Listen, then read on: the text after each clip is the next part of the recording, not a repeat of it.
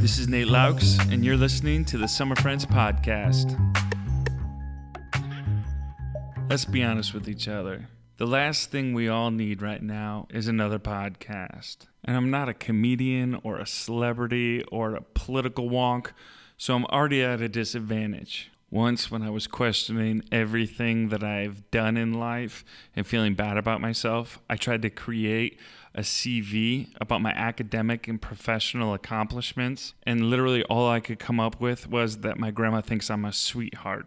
But I do like people, and I like hearing and telling great stories. And I love connecting people to new friends. In my roles at State Street Community Church and the PAC Center, I've got the chance to meet wonderful people and hear really, really great stories. So, this podcast is an opportunity for me to introduce you to some new friends. Some that are from the port and surrounding areas, and some that might be from other areas actually around the world. I guess it's my little experiment in trying to actually listen to someone instead of talk at someone. How many times has it happened before where you have this idea about how a person is and how they might respond, and then you actually meet them and you hear their stories and they're nothing like you thought they were going to be? I've had the joy of becoming friends with people in politics and poverty, people that are affluent and those who are activists. And we'll certainly talk about issues, but as it pertains to real life stories of people that I've met, people that I love, people I like, and maybe some that I've yet to learn to love well. Our lives are filled with people, and every person has a story. The question is, is are we willing to listen? The first episode of the Summer Friends podcast is with Mark Krentz, the mayor of LaPorte, Indiana. Mayor Krentz was the first person I asked to be on the podcast, and he graciously agreed to do it because that's the kind of person he is. We talked about his atypical rise to becoming mayor, the struggles and the victories of things happening in LaPorte right now, and making sense of politics on a local and national level. My goal is to interview all of the former mayors of LaPorte, so I guess it's fitting that we start with the current mayor. I hope you enjoy this first episode, and I really hope you listen next week. If you like it, please do rate it and share it and subscribe so that you get next week's episode where I'm going to be talking to former Mayor Leigh Morris. All right, no more of me. I hope you enjoy the first episode of the Summer Friends podcast with Mayor Mark Krentz. Thanks for listening.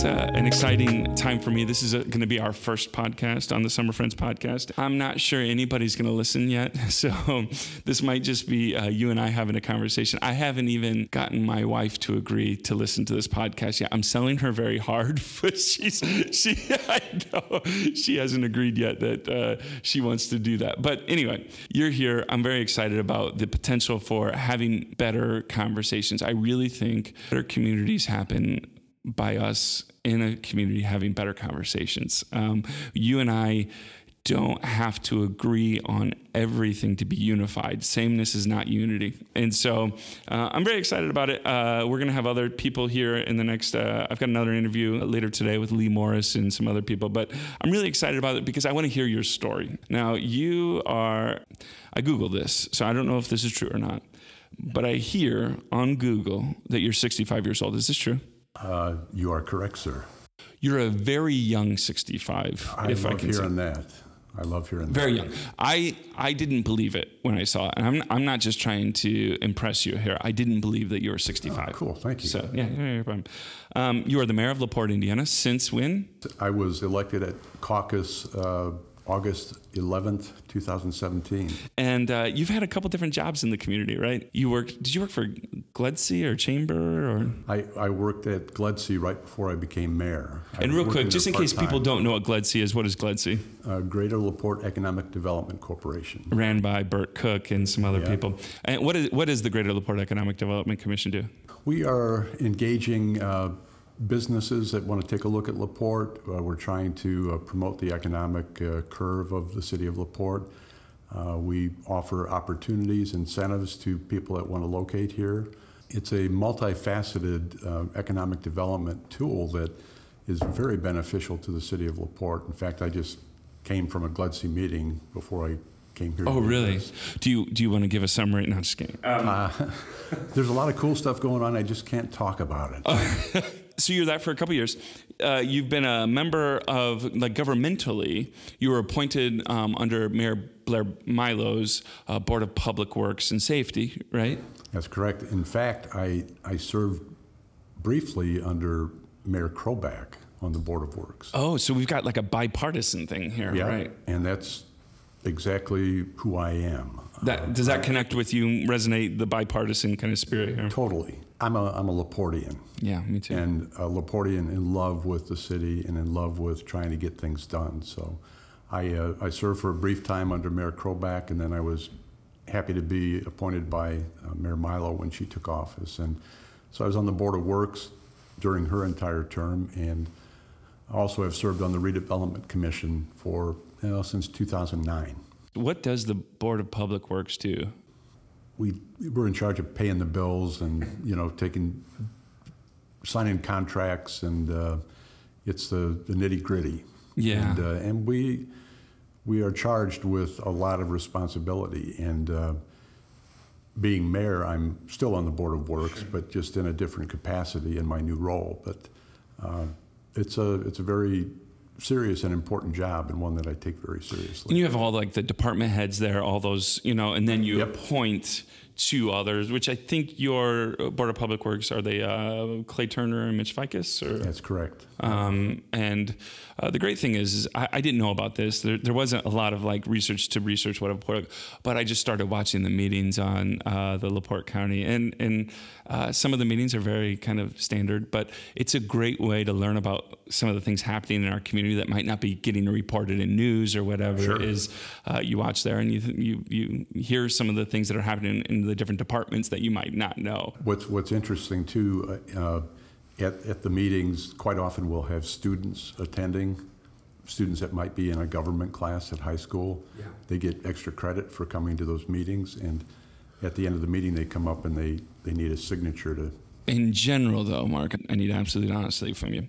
In general, do you see them bored or interested? I think they're pretty interested. Okay. I don't think they might have come into the meeting expecting to be interested, but I think, wow, I didn't realize that was going on. Or, you know, I, I learned this from Mayor Milo when these students would come up and ask to have the paper signed. She would always say, What did you learn today? What did you learn tonight? And so I, I asked them that too. And it's very interesting, you know, we, all this stuff going on at the meeting and what a, a student picks up out of all the many things that were going on. And most of the time, it's like, I had no idea. Yeah. So um, Michelle Obama talks about what she tells her girls, and she says, um, "Hey, you know, we, we love grandma, we love all this, but you wouldn't let your grandmother pick out your own clothes, right? You wouldn't do that. Um, you wouldn't let grandma decide these kind of things for you. So if you want." A country or a community or a city or a municipality to reflect your values or to, to do those things that you think are really important for them to do, you have to be involved, right? Um, Absolutely. and so um, you can't let grandma pick out your clothes and you can't let grandma decide everything that happens in a community. And so if you want to be involved, um, you know, do the work of being involved.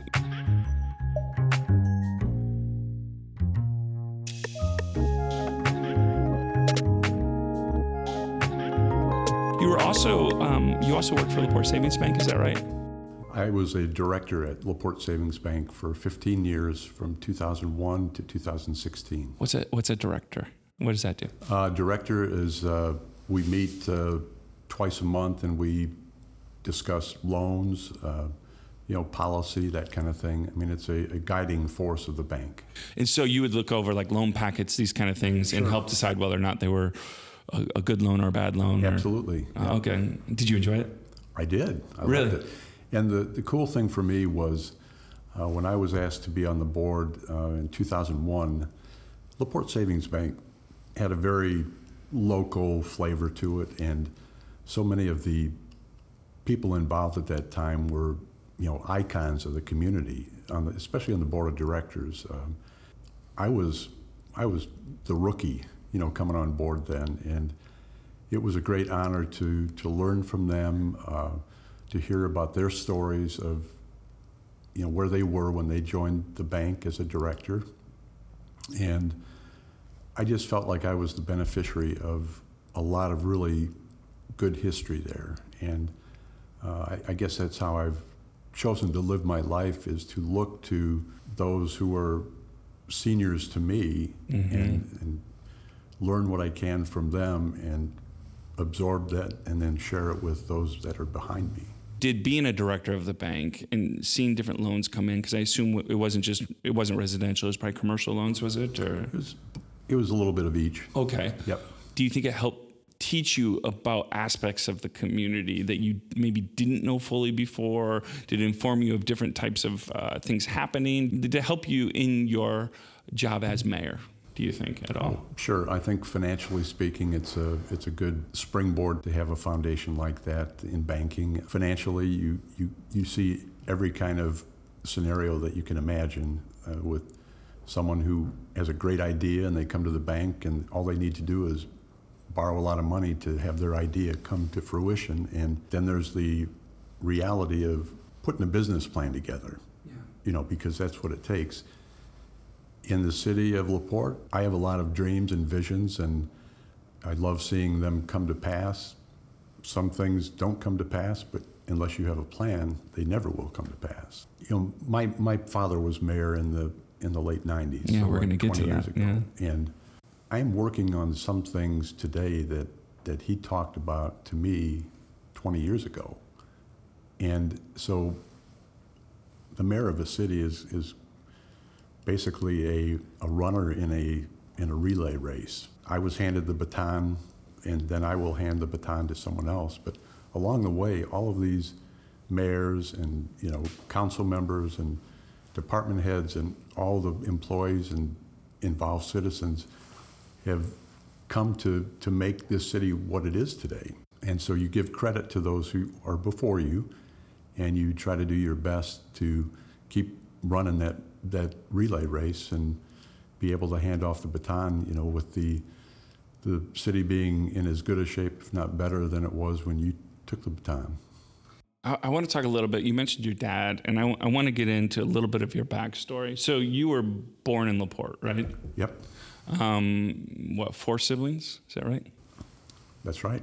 Good research. Hey, uh, Google. I'm telling you, the Google told me everything I needed to know about you. You could have started out with something other than my age, though. You know, Well, here's the thing. I put I put you see this document. I even have your picture here. I put all this together, and it was number two on the document. And um, my, but my name was first, right? Well, your name was first, yes, but um, oh, I, I I also have your that you're a graduate of Purdue University, That's right. and you've got a certificate in business uh, administration from the University of Notre Dame. Go Irish! Yep. Are you an, are you a Notre Dame fan or a Purdue fan? Ah, yes. No, no, no, no, no. You have to choose. You can. Don't you? You no, can I, be both. I want you to be bipartisan in every way possible, but that this this requires a choice. Well, I'm a, I'm a Purdue fan, but I also have to tell you that uh, my wife went to IU. Oh, So, you know, I've gone through a lot of sensitivity training on, you know, being so a fan of more than just my team. Now, your wife, uh, the wonderful uh, Laura, um, is is she a passionate IU fan, or is she um, does she allow you to to really flex your muscles with your Purdue fandom? She's not she's not a passionate fan. I'll usually have to tell her that, you know, Okay, yeah, Purdue's playing IU today. okay, perfect. Um, now, my wife could care less about sports. She's from Europe. Uh, she doesn't even like soccer. So, um, so anyway, you were born here in Laporte um, to parents. Uh, I think your your mother's name was Vi. Is that right? That's correct. Um, and she was born here in Laporte as well. Was your dad? Yes. Okay, so you guys have been in Laporte for quite some time. Yeah. And I read, um, now I, I don't know this is true, but you can confirm or deny that your dad started working for what? How do you, how do you pronounce this? By the way, uh, the it- Thanhardt-Burger. Thank you. Um, as like a, a shop boy, essentially part time uh, for his godfather, correct? Uh, no, hey, Google. Um, and uh, and that he eventually worked his way up to being the CEO of this company that um, you you can explain a little bit about what you did, but I mean gr- grew the company and really had a great success in this essentially gold framing company. Yeah. Um, what a remarkable story of success. Uh, t- tell that story a little bit about h- how your dad uh, became the the CEO of of a, a framing company. Uh, he was a hard worker. When he uh, joined the firm, uh, it was you know part-time work. He said he was just going to do it for a while until he found something else, and uh, he ended up staying there. And, and he was heavily involved in, in growing the business. It was a handmade picture frame company that I just finally closed last year uh, after 90 years in business. And Was, was that was that tough? yeah, it was tough, although I think the time had come that, you know, with the, the internet and, you know, competition, uh, the market just isn't for a local kind of. market's different, yeah. So it, it was, it was tough, but it was also time.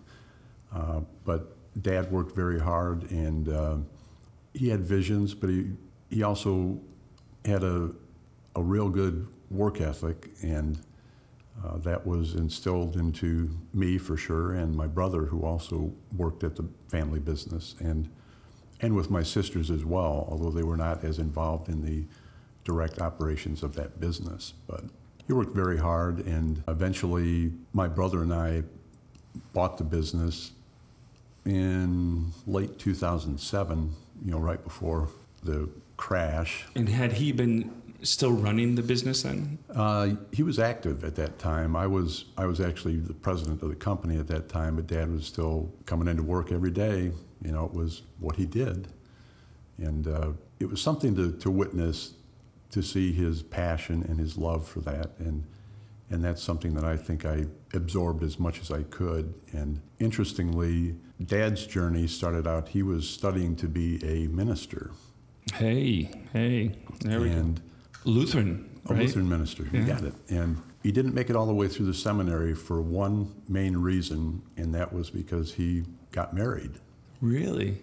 And at that time, it wasn't considered, I guess, good form or something or other. But so he he left the seminary and you know got married. But that was always part of his inner being. You know the the Word of God, and you know that was that was a guiding force in his life. Was there ever a part of him, do you think, that still desired that in him to become a pastor or a minister? Or do you think there was ever that kind of unsatisfied bit of him that thought that he could have done that, that he wasn't able to? Or He, he never really verbalized that, but I, I think that probably was the case. You know, he probably thought a time or two, like, yeah, I wonder, wonder what would have happened, you know, if I had continued down this path. And he, he kept in close touch with a lot of his, you know, seminary buddies and uh, visited often, you know, many years after he left. in in your so he met your mother i think were they high school sweethearts or were they just friends from back home or They met each other in first grade. oh how great Yeah.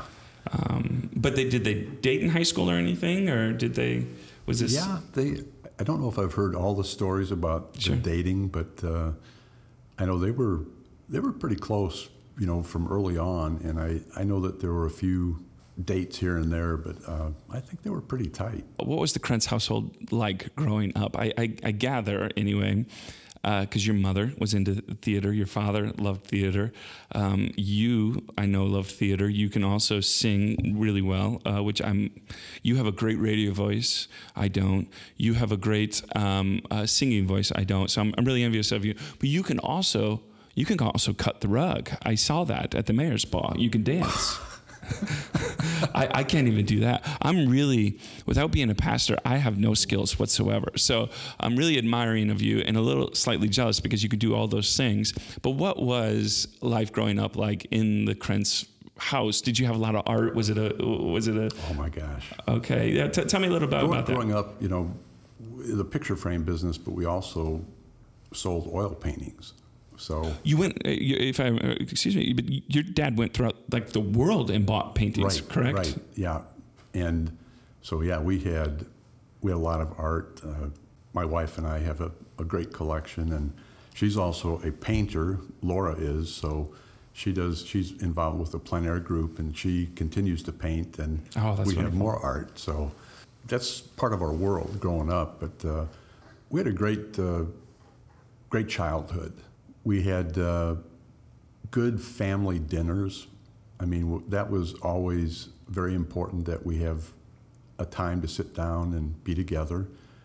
And then as we all grew, we continued to really enjoy that. And the older we got, the more family dinners got to be, you know, who could crack the best joke or who could say the worst pun or it got to be so enjoyable that sometimes dinners would last a really long time. Uh, isn't that the best? There's there's nothing like breaking bread together as a family or friends when you are there and like you said, the, the dinner is over, but you just want to be together. just want to hang together. Yeah. And it just is great. I mean, I've, you know, s- such good memories of that right now. I kind of you know, got the chills. Yeah, yeah. Your dad is running a company that he took over from his godfather that he started working at Yeah. In uh, high school, I think. You're growing up and you're going to go to school, all right, and college anyway. And you didn't you didn't want to come back to Laporte, huh? You didn't want to stay in Laporte. Uh, no, uh, this this really resonated with me because I didn't either. Um, and I, have a quote, uh, honestly, uh, that you uh, talk about. Essentially, a teacher of yours that asked something about wh- why somebody needs to stay or something. Tell that story. Yeah, I, uh, I didn't want to be in the family business. I didn't expect I would be in the family business because I, growing up in it, I worked part time there. So I thought, I don't, I want to do something different. I had a very good teacher. Uh, it was actually in, in ninth grade, and uh, she was just a super teacher. I, I What was her her. name? Uh, Mrs. Phillips. Okay. She was strict, but kind, and and gentle. But you know, the combination was really. I don't know. It was something that Did it- you, it uh, did you- me to her, but it also I respected her very much. Did you go to the um, when James Comey was here in Laporte uh, um, like a month ago? Did you go see that at the PNW thing? He talks about that, like kind of a, this: the best type of leaders are strict and kind. Do you know what I mean? Well, Um, and I was drawn to that, and I wanted to please her, so I, I got, I got good grades in her class, but that's not the point of it. I, I also just was had become very fond of her, and it turned out that uh, she and her husband were actually friends of uh, my wife's folks, so they would see each other socially, and then when I got out of college and was back home at a at a social gathering. I had a, a chance to see Mrs. Phillips. Of course, you know, years had gone by since I had had her in class. I, I talked to her about, ah, I kind of want to find something out of Laporte, you know, I, and she said, you know, well, someone has to stay home. And it was almost like I went back in time to being in her, you know, class, you know, in ninth grade, and the teacher was telling me something that I should really pay attention to. And I respected her so much. I'm not saying that's the, o- the only reason that I stayed in Laporte, but it's one of them. that did impact you. That resonated It, with you. it impacted, yeah. Uh, so, what did you want to do? When I first year at Purdue, I was in electrical engineering Oh, really? because I was good at math and science, and, you can dance and Well- you can sing. You're good at math and science. You my, my coun- counselor in high school said, "Well, you're pretty good in math and science. You should go to Purdue." That was the extent of my counseling. So I thought, well, okay. So I went to Purdue, got into double E. I was bored. I could I could do it, but I I was not nothing excited you about it, or Not really. I only went, you know, one full year in that, and then I transferred into uh, radio and TV because I that was sort of more of my inner love. what did you want to do? Like, what what did you want to do in radio and TV? Did you want to do like production? Did you want to do? Did you want to be on camera? Um, I wanted to be a, a performer. I mean, I wanted to do something. with my voice, you know, with acting, Oh, great. you know, which is the kind of thing that, you know, parents don't like to hear when you're dropping out of engineering. And How did your dad and mom respond to that? they were very supportive. I mean, to me, maybe between the two of them behind closed doors, it's like, what an idiot. I changed my major in college to uh, philosophy, and I'm pretty sure my dad had to take a lot of tums when that happened. So, Yeah. I actually thought it would be cool to be like a theatrical actor too, but I knew that that was even more of a long shot than getting into radio and TV. The thing about radio and TV, it's it's a good foundation for a lot of things in life. Truthfully, even being involved in theater is, is a great foundation for a lot of things in life too. what does the theater teach that you think can be uh, applied to the rest of your life? Theater, to me, uh, provided a way to challenge myself in a way that uh, you, you sort of get to that fear level, like I'm going to do this in front of a lot of people, you know. So you Like the confidence of it build all? your build your confidence. If you take theater seriously, you learn different things about yourself because you you're looking internally to relate to whatever role that you're playing. And if you can buy into the role that you're playing and literally feel as if you become someone different, it's an interesting journey. Does theater teach you about empathy, do you think? Because it puts you in the, the, the shoes of another character or another person? Did yeah? Okay. I, I think so for sure. Uh, it's really interesting to look that deeply into what you are perceiving as, as someone else's character or persona and, and how you portray that in a way that's believable. I found that to be very challenging, interesting, and truthfully, it's something that I think we're all on stage to a certain extent as we live our lives. You know, and we try to be a good good citizen.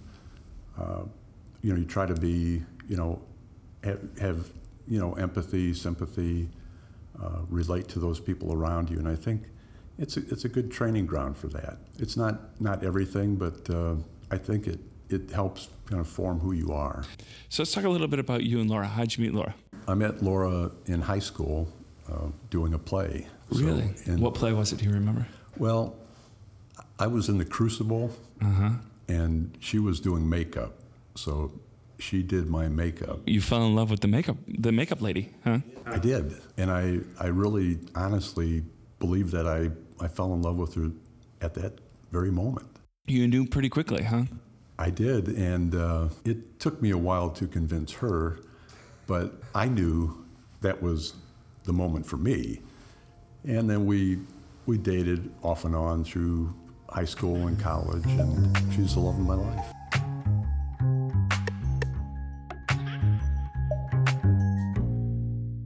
You are uh, one of the kindest and most generous people I think I've ever met, especially in government. How, how'd you get there? Like, is it, do you, was it modeled to you by your parents? Was it just something that you think you're just intrinsically just a, a, a that's just who you are? Is it choices you make every day? What, how, how do you become uh, just somebody that I think is just filled with kindness and generosity? I think generosity was something that I, I learned from mom and dad. Uh, you know, it was always kinder to give than to receive. Um, pay attention to those around you, you know, uh, those that, that have needs, try to help them. Uh, as far as being kind, I, I, I grew up in a loving, loving household, and, uh, and so I, I was witness to that. Uh, and I, I just believe that, you know, the golden rule never goes out of style. You know, let's, let's all, you know, get along. Can you still be kind and generous in politics, do you think? Yes. Do you, do you think it's easier to not be kind and generous and to get ahead? It's not in my DNA to, to think that way, but I think that kindness and generosity in a, in a public office like I'm in is, is something that sometimes people find surprising, but I also think it's like comforting too. Like, hey, that's cool. When I became mayor, and you know, it was a little different. Got elected at a caucus on a Friday night, and the following Monday, I'm going to work. Mm-hmm. A lot of people didn't really know me. I mean, they might have known me through the bank job or through my art job or, you know, just theater or whatever. But suddenly I'm the mayor. I would meet with many people after I became mayor. You know, they'd come to my office, they'd want to meet me, they'd want to get to know me, and I would tell person after person, you know, I, I'm still me. You know, I'm, I'm the mayor, but I, I'm still me. And people were, they thought that was refreshing, that I could be me and be mayor. So I, I don't look at that kindness or generosity quality in my role as mayor as being, you know, weak or not being able to accomplish things because I think that I can accomplish more by being just that. This wasn't what you probably started 20 what was it 2017 or 2016 that you became mayor I forget what year 2017. So it's probably not the thing that you thought on January 1st, you know, I'm going to make my New Year's resolution that, you know, I'm, I'm going to replace the mayor of LaPorte. in Yeah, the you got caucus. that right. Um, and uh, so Blair gets appointed, Mayor Milo gets appointed down to Indianapolis in a spot with the governor where she's still in today. Then the LaPorte County Republican Party then is tasked with the opportunity to replace her internally with what is a caucus, right? Uh, Correct. and then uh, essentially anybody that is a registered Republican can then uh, essentially nominate themselves to become a member of that caucus, or uh, uh, rather a candidate in that cause. And um, and I think what, what was there? Maybe ten of you. I think there were eight. it was on a Friday night. And how many v- voters was there in the caucus? 20. Okay, so there's 20 voters, eight people. Now, first round, uh, there was a couple that didn't get any votes. They come out. I'll tell you this, Mark. I was actually listening to it on my phone because I couldn't find a stream of it, and I couldn't. Okay. And so I was listening to it as it happened because I was I was very interested in who's becoming the mayor of Laporte. What made you choose to p- throw your name in the the ring for that? Being a part of Mayor Milo's team, I believed very much in, in the direction that the city was going. I, I agreed very much with the team that was in place, and I keep in mind that I was part of that team being on the Board of Works, so I was very interested on that level too, just making sure that, you know, why, why I jumped in, I just thought that I could do a good job. I had a good relationship with the, the city employees, the department heads. Um, I understood many things about the role of mayor, although you can never be totally prepared for that. I'm sure you've learned a lot. Yeah. I've learned a lot, but uh, I think I, I, I want to keep this thing going. I feel like I would be a good candidate for this. I didn't have a whole lot of time to overthink it. Mayor Milo resigns and, or essentially, I don't, I don't know what you do when you're a mayor, if you put your notice in or who you notify. But anyway, between that notification or the notification you you got, you received, between that time and the election, how much time was there? It was about two and a half weeks. I mean, from knowing about it to the election. Did you know when Blair was going to do that? Did you know immediately and say, I'm going to run for this? No, Okay. I considered it. I think uh, I, I, I knew that I had to make a decision quickly. yeah. and and so I talked about it probably with Laura mostly. Like you didn't have like time to go on like a spirit quest for this, Oh, no, right? no, no. It was like I remember. I think uh, might have been two weeks before the caucus. I just kind of got up that Friday morning and I, I told Laura. I said, "I'm going to do it. I'm going to put my name in." And you know, she still refers to that like, you know, wow. I mean, because the night before I didn't really know, but something about I just thought I'm going to do it. I'm going to put my name in and. What, what, what was it though? I mean, what you go to bed and you decide. Was it just a matter of based on your past kind of uh, work with the Board of Works? I just I want to continue this, and, and and there's nobody else to do it but me. What was it? I didn't totally think that there was no one else that could do it other than me, but I did think that if I didn't put my name in, I would regret it. Okay. And I, I don't like regret. And sometimes if you can anticipate things like that so you don't have regret, that's how I choose to jump into some things that are really scary. you only had to win over 20 voters, right? That, that's nice. The, the campaign is only two weeks, but you only have to win over 20 voters. But here's the thing this is why it paralyzed me is I like to be liked. I'm a people pleaser, and I would be terrified if I'd lose an election. Well, sure. Did that ever go through your head? Like, what if I'm not the one people like? And yeah. They, okay, because that that would that that would paralyze me. The thing about voting is you can have your own opinions of who you think you are, right? And how well you're liked in a community oh, yeah. or with people. The election kind of tells you that, though, right? Like there's like a quantifiable yes. number that says, oh, you're not nearly as awesome as you think you are.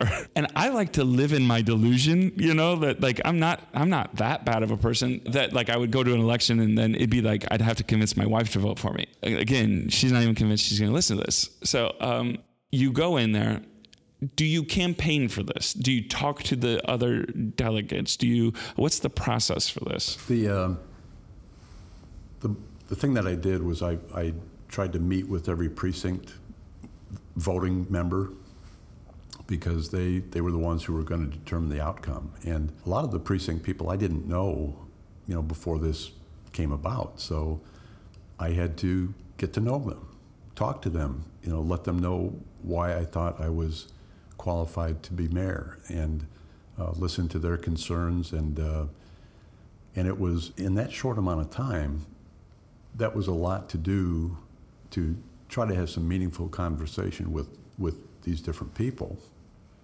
And yet, that was what my campaign was all about. You know, I wasn't wasn't going to a fish fry or a pancake yeah. breakfast. Yeah. I was or knocking door to door or anything like meeting that. Meeting with these precinct people and basically saying, you know, I believe I'm qualified. I'm interested. I'm I love the city. I'm engaged. Uh, I'd love for you to consider voting for me on the night of the caucus. And did you go into the caucus pretty confident?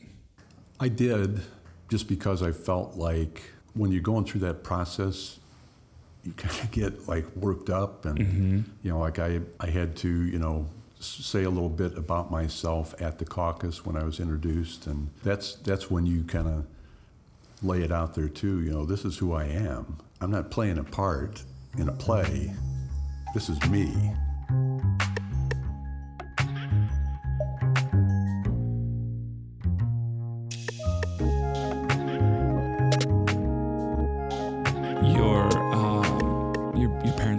passed away within a couple years of each other. You, you know, the, the business, think of your business, right?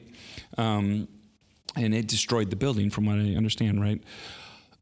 do you do you feel like that was the um, becoming mayor has been a kind of a bright star in a in a rough couple of years personally, or do you think it's added to that? Do you think it's been a culmination of like you're at this point now, and it's it's really bringing a lot of joy to your life? It's interesting. Uh, yeah, the journey leading up to you know being mayor. Uh, yeah, it was was tough, you know, with the business and uh, losing mom and dad, and uh, also losing Laura's folks in that basic time. And uh, you know, the fire was something I never thought I would experience, and I, I say to this day, gratefully, there was no one hurt. How did the fire start? It was some electrical thing that uh, we made picture frames. That's what we did, and uh, that fire just stopped that.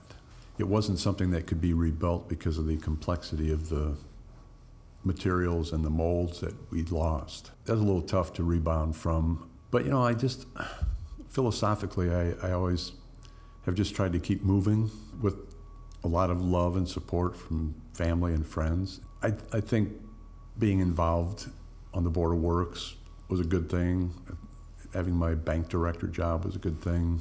Doing theater was a good thing. You know, like a good. So just throwing outlet. yourself into just new things that can take some of those uh, yeah. energy away. You know. Yeah, you know, you can get out of your head for a while. Yeah, I did a funeral yesterday, and do you have any advice of what you would give those people that are going through mourning themselves, you know, that might be listening to this as you kind of, you and Laura really, like I said, four parents in just a couple of years is a lot of navigating, plus mourning the loss of a business. Yeah. And, and, and again, I say this, and I, I hope people don't think I'm just trying to compliment you superficially. Now, I've never seen you lose your joy. You've always still had joy. So when I actually researching this and finding out your parents did die, it really surprised me. A, I thought I was a bad person for not noting and, and giving you my condolences, but also um, it surprised me because you never lost your joy in, in what I saw anyway. I, I, I would just say um, keep looking to the bright side.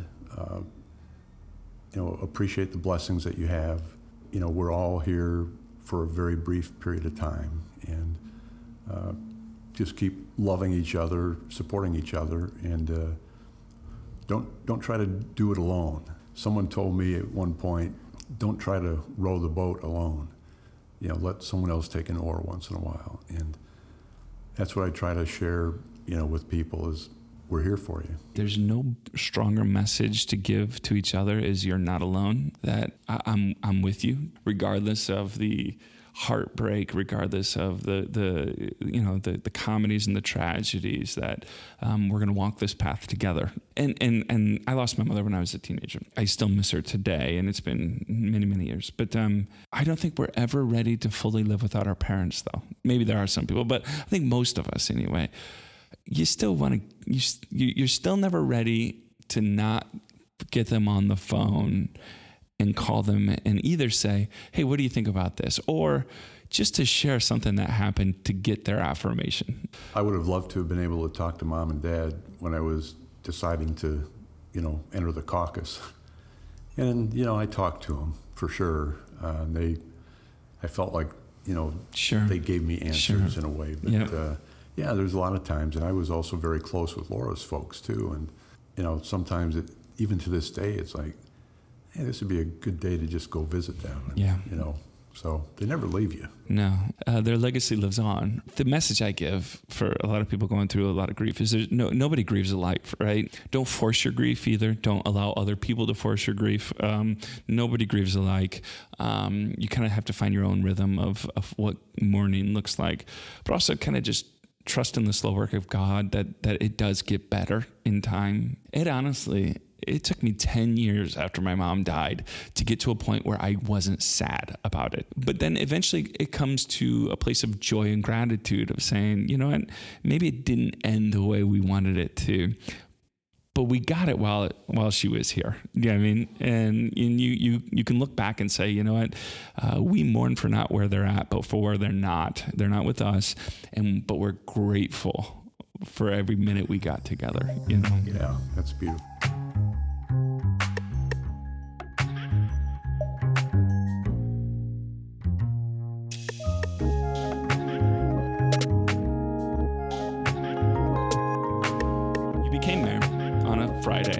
Monday, you go into the office.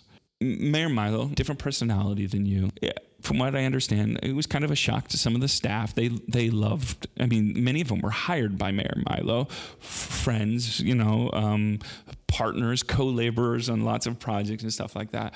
You go in there, and what's your what's your message to um, a staff and a team that might be feeling a little bit of uh, just chaos of where do we go now? Luckily, I, I had some familiarity with them. You knew their names at least, right? You know? Yeah, although I didn't know that I had a parking place at City Hall. Oh, first day, really? so I, I actually parked in the city planner's parking spot. Oh, was that was Beth really upset? That's classic Beth Schrader. She told me she was going to have me towed. Yeah, that sounds like Beth. Yeah. And uh, so, anyway, that was kind of a, a good quick start. But uh, I decided that my very first week in office, I was going to meet individually with every department head and every city council member. So I lined up meetings for that entire week, you know, just one after one. And my theme was communication, stressing that I'm new now here in this role. I know what you do, and I know what, what I would like to do. It's all about communication. And I think that was probably the best way that I could have started because it, number one, it pushed me right into action because I wasn't going to work thinking like, you know, what, what am I going to do? You know, I mean, uh, let's just meet with people and start talking. And you know, I'll tell you, in a lot of ways, it's kind of like what we're doing right now because it wasn't like a lecture of this is what I expect, this is what I want to do. I was getting to know them, they were getting to know me, getting to know who their family members were, their kids, what brought them to be in the role that they're in, just, you know, kind of talking. And I think that was a really good start. If there was any apprehension about the transition, I think it was, you know, soothed just with that beginning. I don't think I would have done it any differently.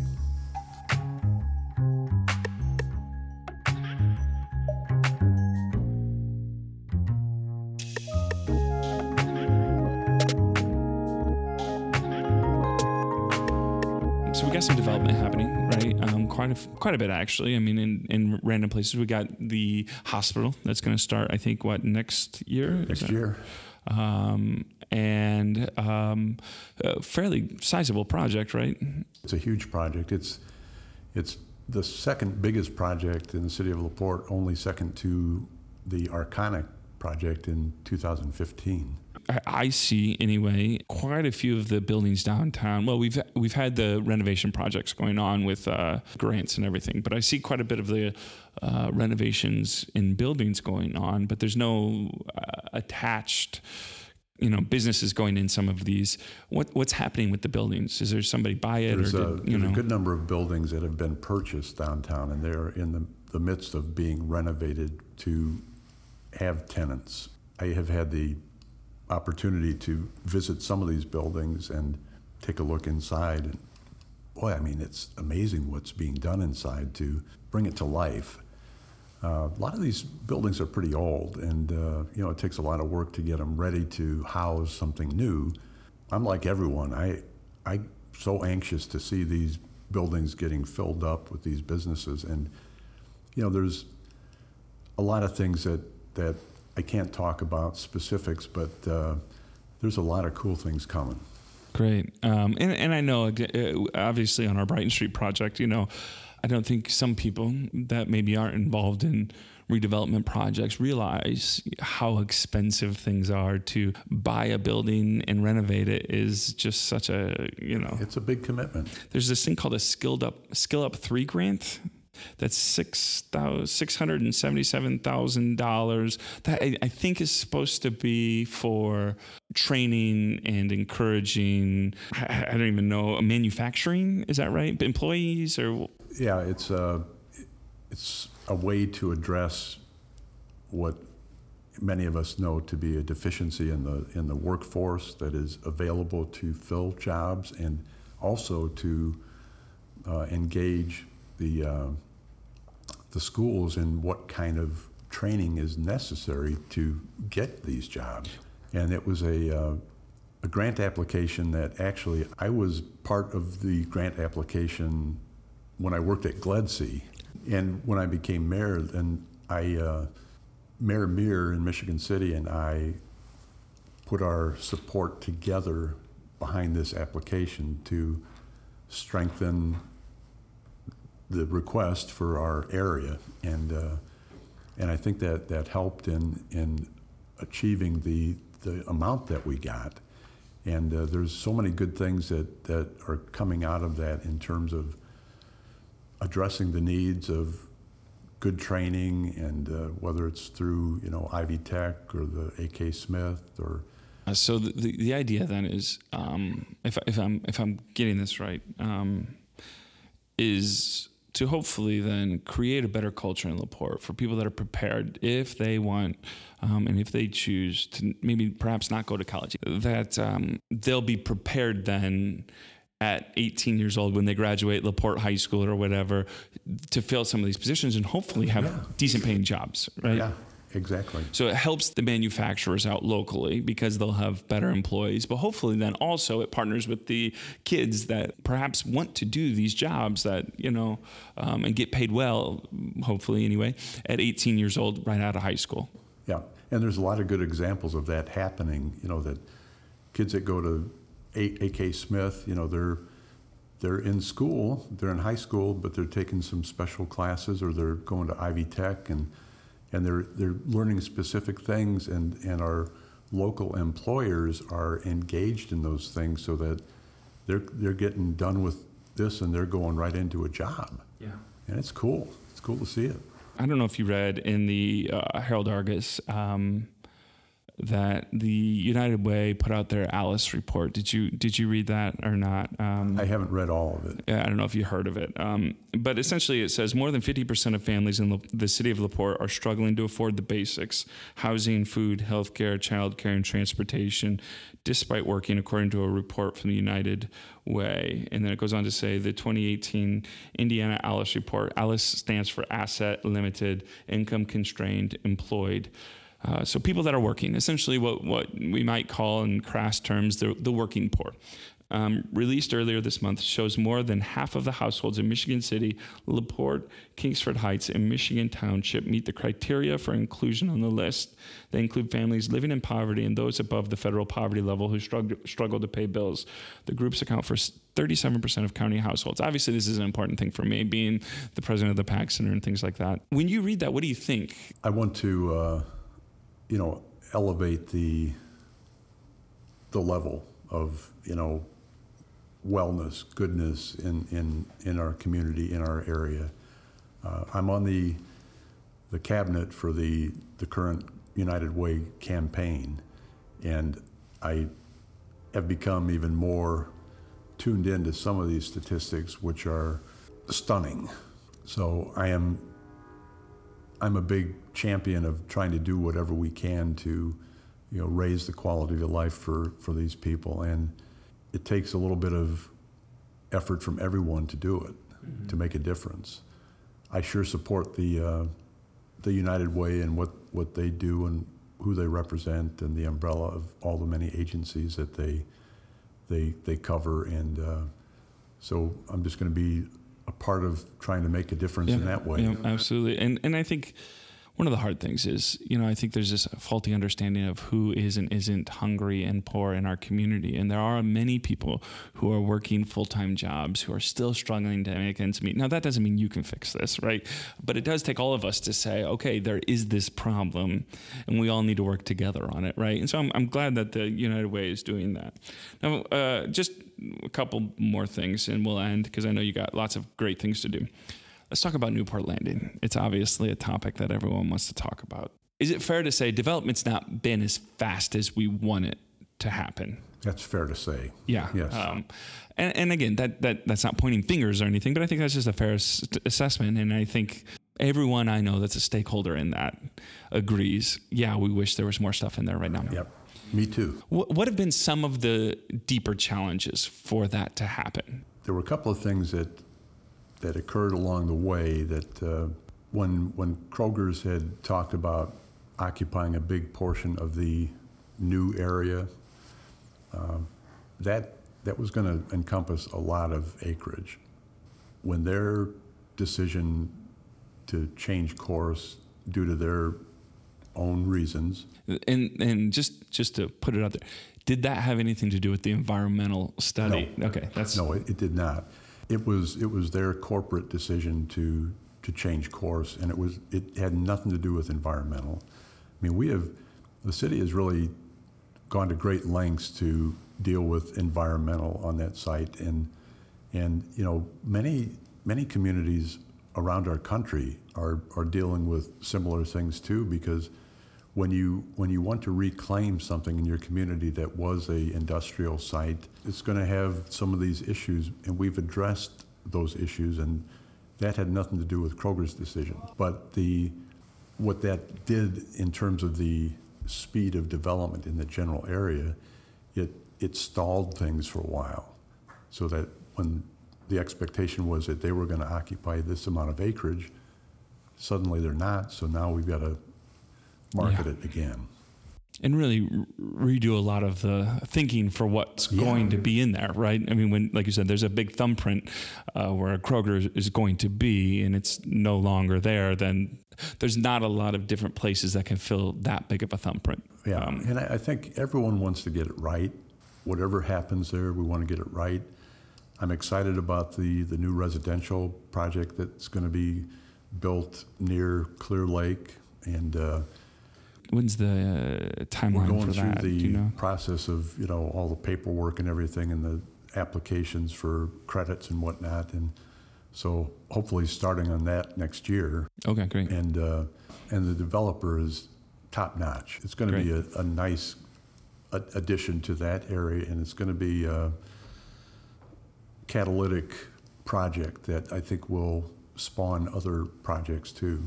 And there are a couple other things that are in the pipeline right now that, you know, I can't talk about, but Newport Landing is an area that eventually can be the heartbeat of the city because of its connectivity to the trails that we're putting in, Clear Lake, Fox Park. Uh, we've got plans and dreams for connecting even more interestingly downtown with Newport Landing. I don't, I don't see the hurdles that, you know, is part of the white noise out there Yeah. Uh, because I know of all of the dedicated work and effort and, you know, determination that has been exhibited to get to where we are right now. But there are, there are decisions that, that determine how a project gets developed, and that is, you know, someone might be looking at LaPorte, but they might be looking at another community too. Yeah. And we, we had an example of that with someone who was very excited to commit to Newport Landing, but then they decided, well, they were going to do a project in one of the neighboring communities first. Can you tell us who the neighboring community is so we can talk bad about them online? No, I can't. Okay. But uh, no harm in asking. I mean, because I can start some, I can start some trash on Twitter and stuff if you really want me to. um, and, and I think too, again, I, I to, to speak up a little bit for those who are concerned about environmental stuff. There, there's certainly reason, right? We we've seen what's happened in Flint. We've seen all these other things, and to to question whether or not um, to say is this also happening in our community? It's a it's a good impulse. I don't think, though, from what I've understood from talking to people that n- know how to read environmental surveys, that um, th- that that's that is happening. I don't think that's what's happening. Obviously, like you said, any development on any industrial space, which is happening all over the country because factories are closing and these spaces are prime retail, is going to have challenges. Um, and uh, as long as I think we do our best to meet those challenges, and again, the Indiana EPA is going to m- make sure that we do, I'm sure. Um, uh, I think we have to encourage development. I understand, I get the impulse to, of concern, but again, um, I'm excited to see the development that's happening there. I'm excited about your Chessie Trail, the Chessie Trail that's coming. Is it opening soon, or It's opening soon. Um, construction is supposed to be done uh, by October 5th, and that's not too far off. no? Now, there is going to be uh, a crossing on Pine Lake Avenue. Yeah. What what what is that going to look like? It's, it's a, I think it's called a, a beacon crossing that, uh, and, and that will not be functional until next spring, it's my understanding. But it's a, it's a crossing that will be pedestrian initiated so that you press a button if you want to cross at that point and, and there's like uh, lights that will flash to stop traffic Okay, so it's not like a red light, but it's a it will stop traffic for you. Yeah, we were we were kind of uh, in, dot allowed us only a certain kind of way to cross Pine Lake Avenue. You don't get to decide what's on that, right? Uh, that that's a decision. The state tells you what they're going to allow you to do. You know, we had hoped to get a a regular like crosswalk light, but they would not allow us to do that. So this Do you want me to talk bad about them on Twitter? no, I will. because uh, you know INDOT has has their rules. I actually work well with them. Okay, we'll keep, we'll keep the continue to work peace. well we'll keep the them. peace for now. So, when you need me to unleash a lot of really clever things on Twitter, I can do it. Okay, you send you send you give me the go ahead. And again, I, I understand, and I think this is the the hard thing for any citizen, myself included. Not every development, not everything that happens in our community is for me. Um, nor am I going to get excited about it. Honestly, it's just not. Um, there's a great new volleyball center behind us here at State Street.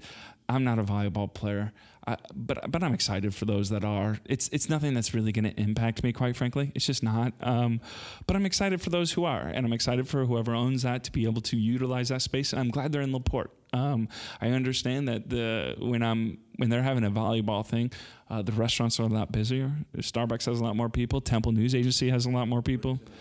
Um, and so I celebrate that, even though it doesn't impact me in that way. I celebrate that because I think it's hard. Though. I mean, again, as a good citizen, you you you want to limit. You, you, you want to expand beyond what you think is um, for you, right? Because it might be for others, and that's okay.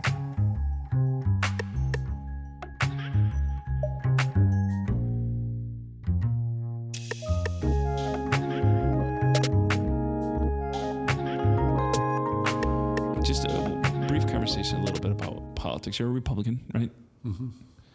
And maybe maybe I'm just the only one noticing this, but I feel like we're kind of in this hyper partisan reality right now. Um, I have Democratic friends, I have Republican friends. I love them both.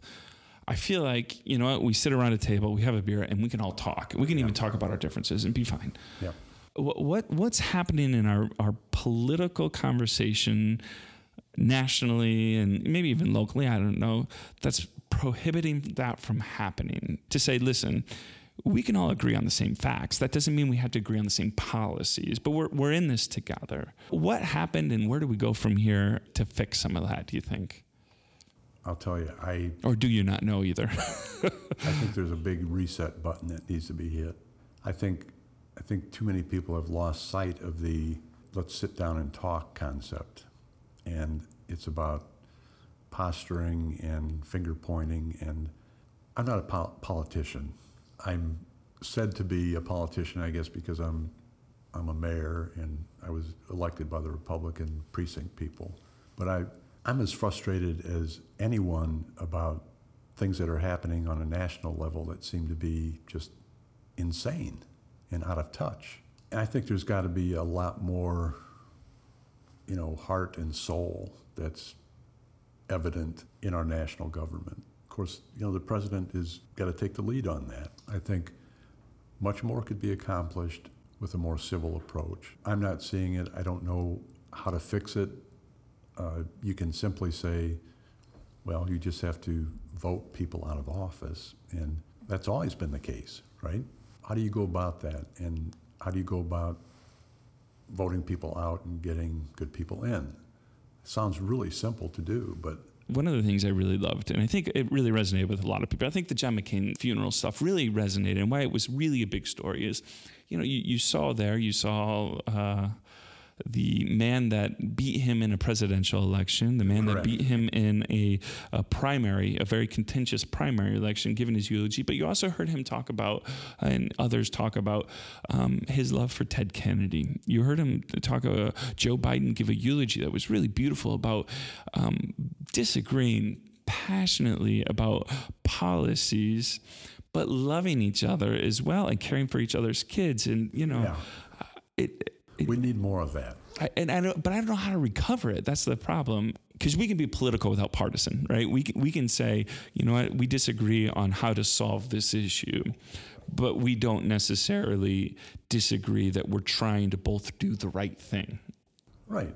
Right? Um, And and I, I feel like that that that's the thing that's missing is when we question each other's patriotism, when we question each other's you know love of community or, or country, instead of just saying, listen, we just disagree on how to solve these issues or or maybe even disagree on how important these issues are to solve but we're still trying to do and create the best country and the best society we think we can. And what I guess to finish this, what I've appreciated about that is I think you're part of that solution. And I, I really appreciate that you've, even locally in this couple months of you being mayor, have done a great job of trying to model that and, and be kind to those who are different than you, who might have different political persuasions.